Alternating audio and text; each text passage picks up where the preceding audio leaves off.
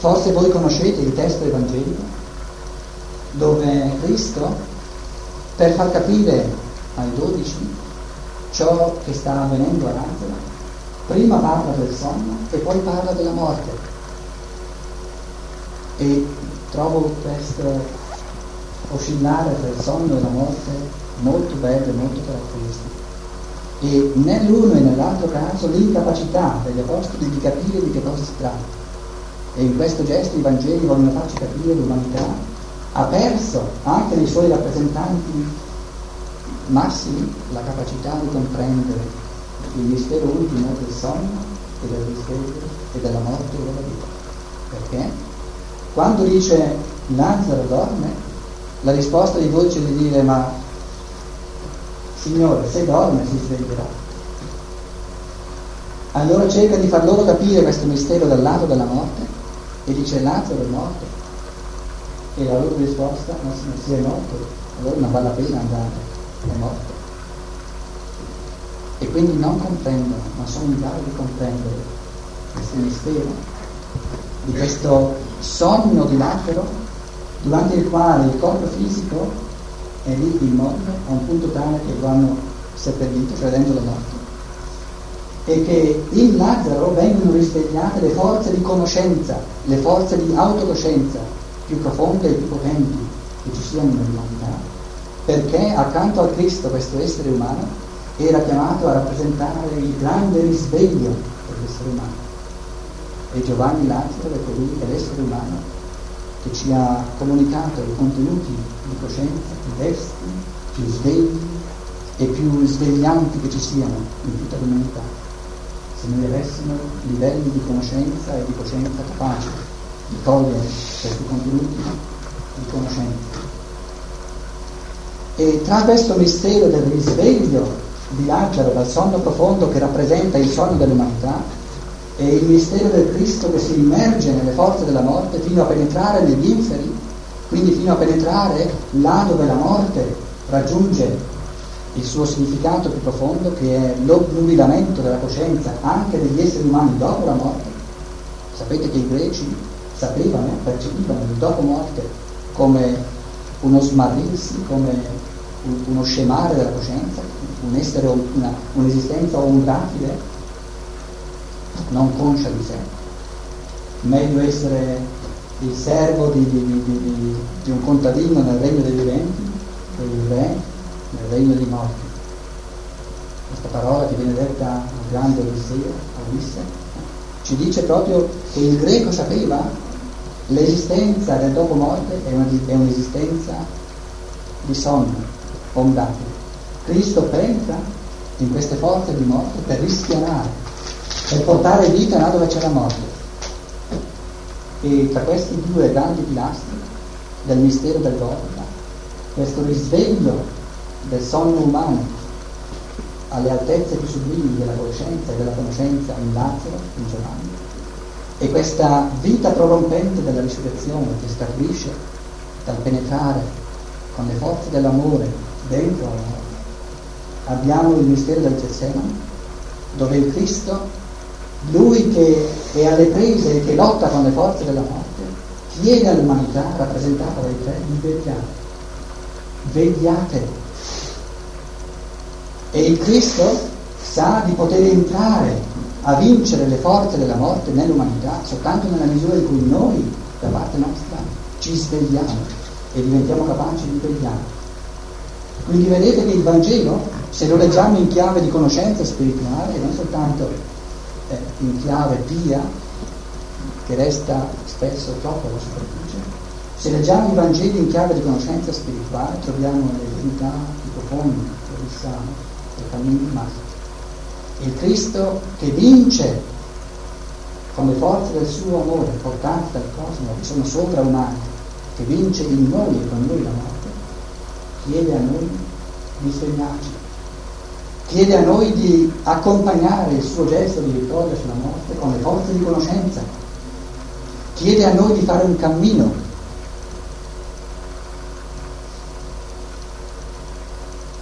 Comprensione del suo gesto.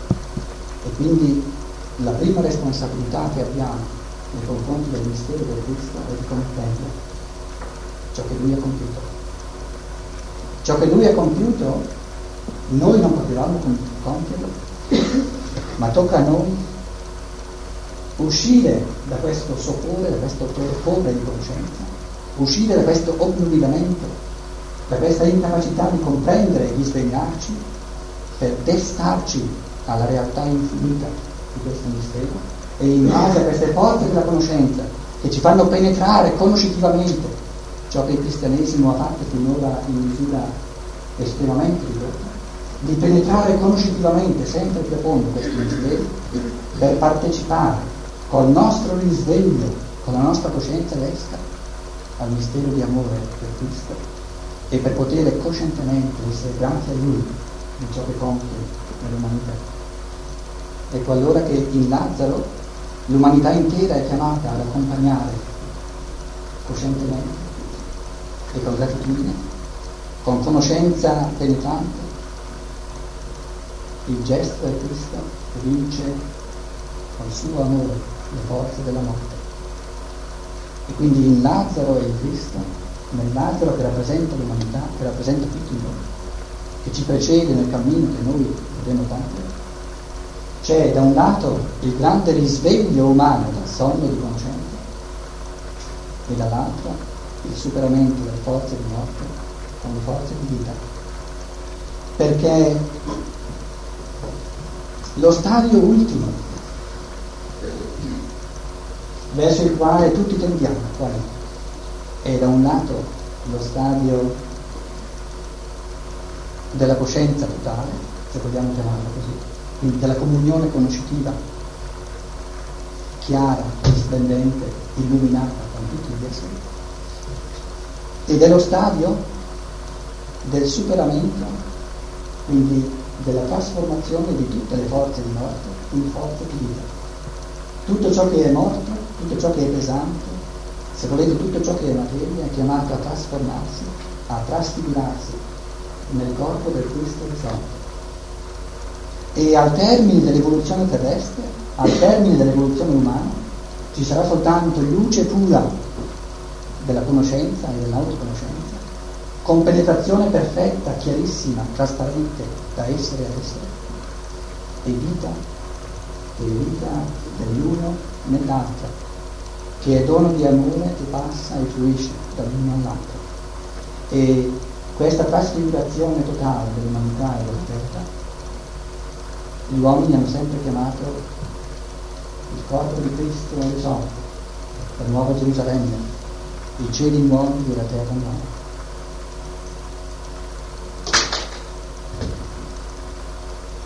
Quindi il mistero del sonno e della morte, in quanto rappresentanti il duplice cammino dell'umanità, sono la chiamata a vincere l'egoismo con le forze di vita dell'amore da un lato e a vincere la grande illusione nella quale viviamo, questa illusione che noi chiamiamo la coscienza destra, a uscire da questo sonno, da questa illusione, attraverso una conoscenza che vive nella realtà vera. E se noi ci domandiamo a che cosa serve allora il sonno, a che cosa serve la morte, la scienza dello spirito ci dà risposte sempre nuove e sempre più meravigliose. E io vorrei questa sera prendere soltanto alcuni aspetti, perché altrimenti non si finisce mai, per comprendere la bellezza e la preziosità del sonno e della morte. Rudolf Steiner dice: mentre noi dormiamo durante la notte, avviene un incontro della nostra anima e del nostro spirito con l'angelo custode che ci accompagna nel cammino della terra. E in questo incontro che avviene in ogni notte mentre noi dormiamo, cioè mentre noi non siamo consapevoli di ciò che succede, il nostro essere spirituale e animico, insieme all'angelo custode, accompagnato e illuminato dalla coscienza dell'angelo custode, getta uno sguardo sulla giornata che sta per venire. Ora, se noi sappiamo che ciò che avviene ogni notte vivere il mistero del sonno, vivere la preziosità del sonno, vivere con gratitudine questo dono del sonno che ci viene dato, significa entrare nel nuovo giorno con la coscienza di essere accompagnati dall'angelo custode e con la coscienza che sa che noi insieme con l'angelo custode abbiamo già progettato il giorno che viene, il giorno che ci si apre davanti. Quindi vedete che è un tutt'altro modo di vivere la giornata, quando noi sappiamo di averla progettata amorevolmente, da livelli di coscienza molto più profondi durante la notte, e di viverla in compagnia di questa sapienza cosmica rappresentata dall'angelo custode. E mentre questo avviene nel nostro essere spirituale e animico, lì in ciò che resta nel letto, nel corpo fisico e nel corpo vitale, nel corpo eterico, lavorano le gerarchie superiori per rigenerare ciò che noi con il nostro disordine interiore abbiamo logorato, e ci ritroviamo alla mattina freschi, rigenerati, in grado di ripartire con forza in mano. E quando riflettiamo su queste realtà diventiamo grati alla conduzione dell'umanità che ci dà questa naturalezza della veglia e del sonno, e cominciamo a capire che non saremmo in grado di vegliare senza che ci fosse dato come grazia profonda la possibilità ogni sera di addormentarci e di tornare nel mondo spirituale. Analogo vale, qualcosa di analogo, per questo alternarsi della vita e della morte. Una vita, il tempo tra la vita e una nuova nascita, poi di nuovo un'altra vita sulla terra, poi di nuovo un tempo nei mondi spirituali, tra la morte e una nuova nascita. E cosa avviene nel dopo morte?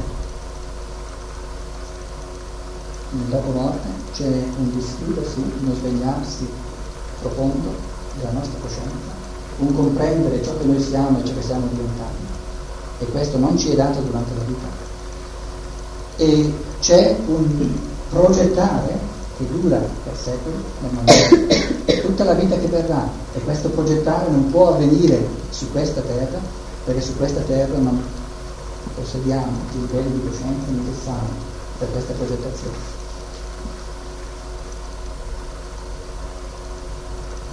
Forse voi sapete che la tradizione dei Rosa Croce ha riassunto la saggezza spirituale in tre piccoli detti: ex Deo nascimur, in Cristo morimur, per Spiritum Sanctum reviviscimus.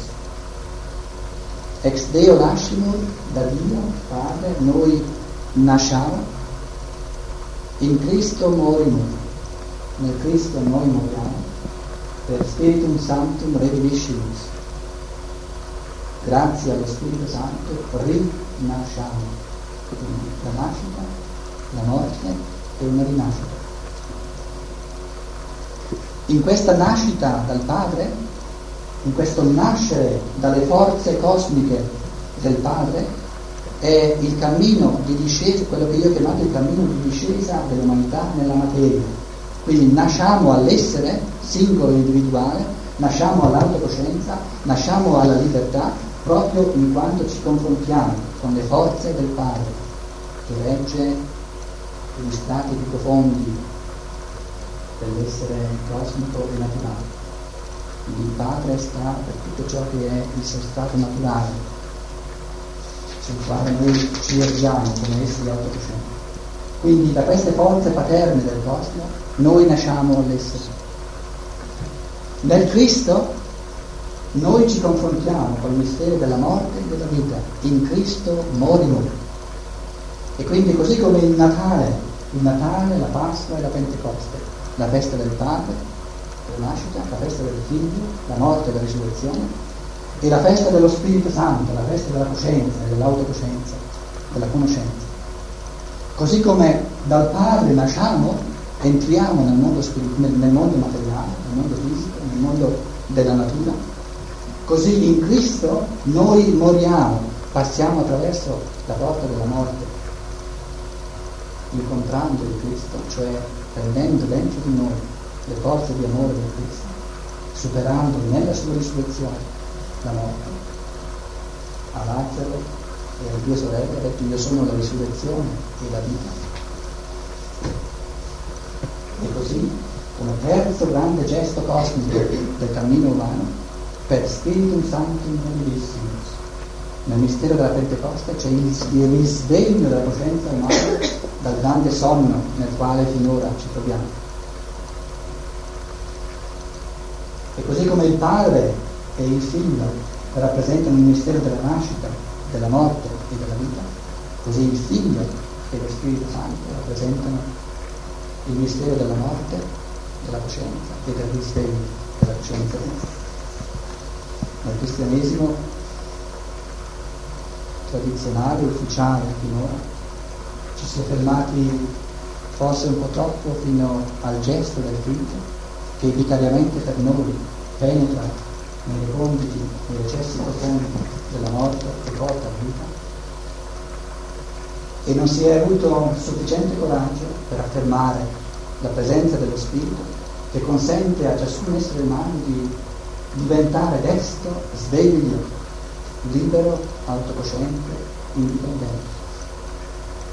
Che ci sia stato nell'umanità un po' di paura, un po' di esitazione a dire agli esseri umani che sono chiamati a questa libertà individuale è comprensibile, perché quando si convincono gli esseri umani di questo risveglio della coscienza e della conoscenza che ad essi è accessibile, allora gli esseri umani diventano molto più difficilmente manipolabili. Ma questo noi vogliamo, a questo siamo chiamati, a questa libertà dello Spirito, dove non soltanto le forze della morte in Cristo vengono vinte per noi, ma dove il risveglio dal sonno di coscienza viene attuato da noi, da ciascuno di noi dentro di sé, attraverso le forze dello Spirito Santo. E questo Spirito è santo perché è sacro e intoccabile in ciascuno di noi. E per sacrario personale, individuale, di ciascuno, che non può essere intaccato e toccato da nessuno, e perciò è sacro questo Spirito, uno Spirito sacro, intoccabile, a cui nessuno dal di fuori può avere accesso per manipolare. E così come nel Natale noi celebriamo il mistero della nascita all'essere terrestre, così come nella Pasqua celebriamo il penetrare nella morte per manifestarla come un'illusione, nella meraviglia della risurrezione, così nella Pentecoste, che ancora deve venire nell'umanità, che è soltanto ancora all'inizio. Nella Pentecoste noi attiviamo, e questo lo può fare soltanto ciascuno per sé, il grande risveglio di coscienza dal sonno profondo nel quale ci troviamo. E se ci chiedessimo in che cosa consiste l'esercizio del risveglio dal sonno, in che cosa consiste l'esercizio della vita che vince la morte, perché questo svegliarsi dal sonno non avviene in un momento, ma è il cammino di tutta l'evoluzione umana da qui in poi, e anche questo vincere la morte con le forze della vita non avviene in un momento, ma è il cammino di tutto il resto dell'evoluzione. Allora io direi, abbiamo due grandi strade per esercitare le risveglio e per esercitare le forze della vita che vincono la morte. E la grande strada dell'essere umano odierno per esercitare il risveglio è la scienza dello Spirito, e il coltivare questo cammino di conoscenza che ci sfida a risvegliare dentro di noi tutte le forze conoscitive, tutte le forze di penetrazione in tutti i campi del reale, fisico e invisibile.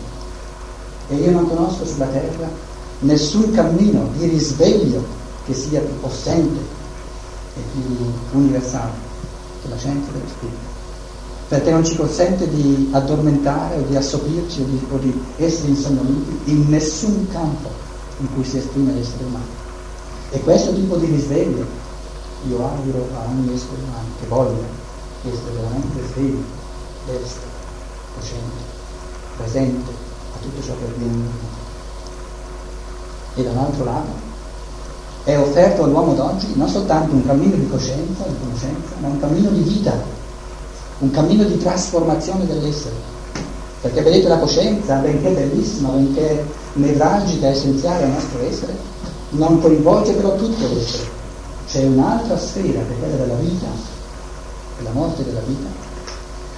E questo cammino di esercizio della vita che vince la morte è il cammino, il cammino interiore, è il cammino di trasformazione interiore, il cammino che l'umanità ha sempre chiamato un cammino di purificazione. E questa via interiore viene indicata dalla scienza dello spirito anche in un modo profondissimo, in un modo che invoglierebbe ogni essere umano che conosce questo cammino a percorrere. E abbiamo di nuovo due opere fondamentali, diciamo, che esprimono la situazione, per dire la verità anche in tedesco si chiama Come si conseguono conoscenze dei modi superiori. E questo cammino non è soltanto un cammino di conoscenza, ma un cammino di vita, che vince dentro di noi tutte le forze di morte che ci appesantiscono, che ci trascinano nel basso.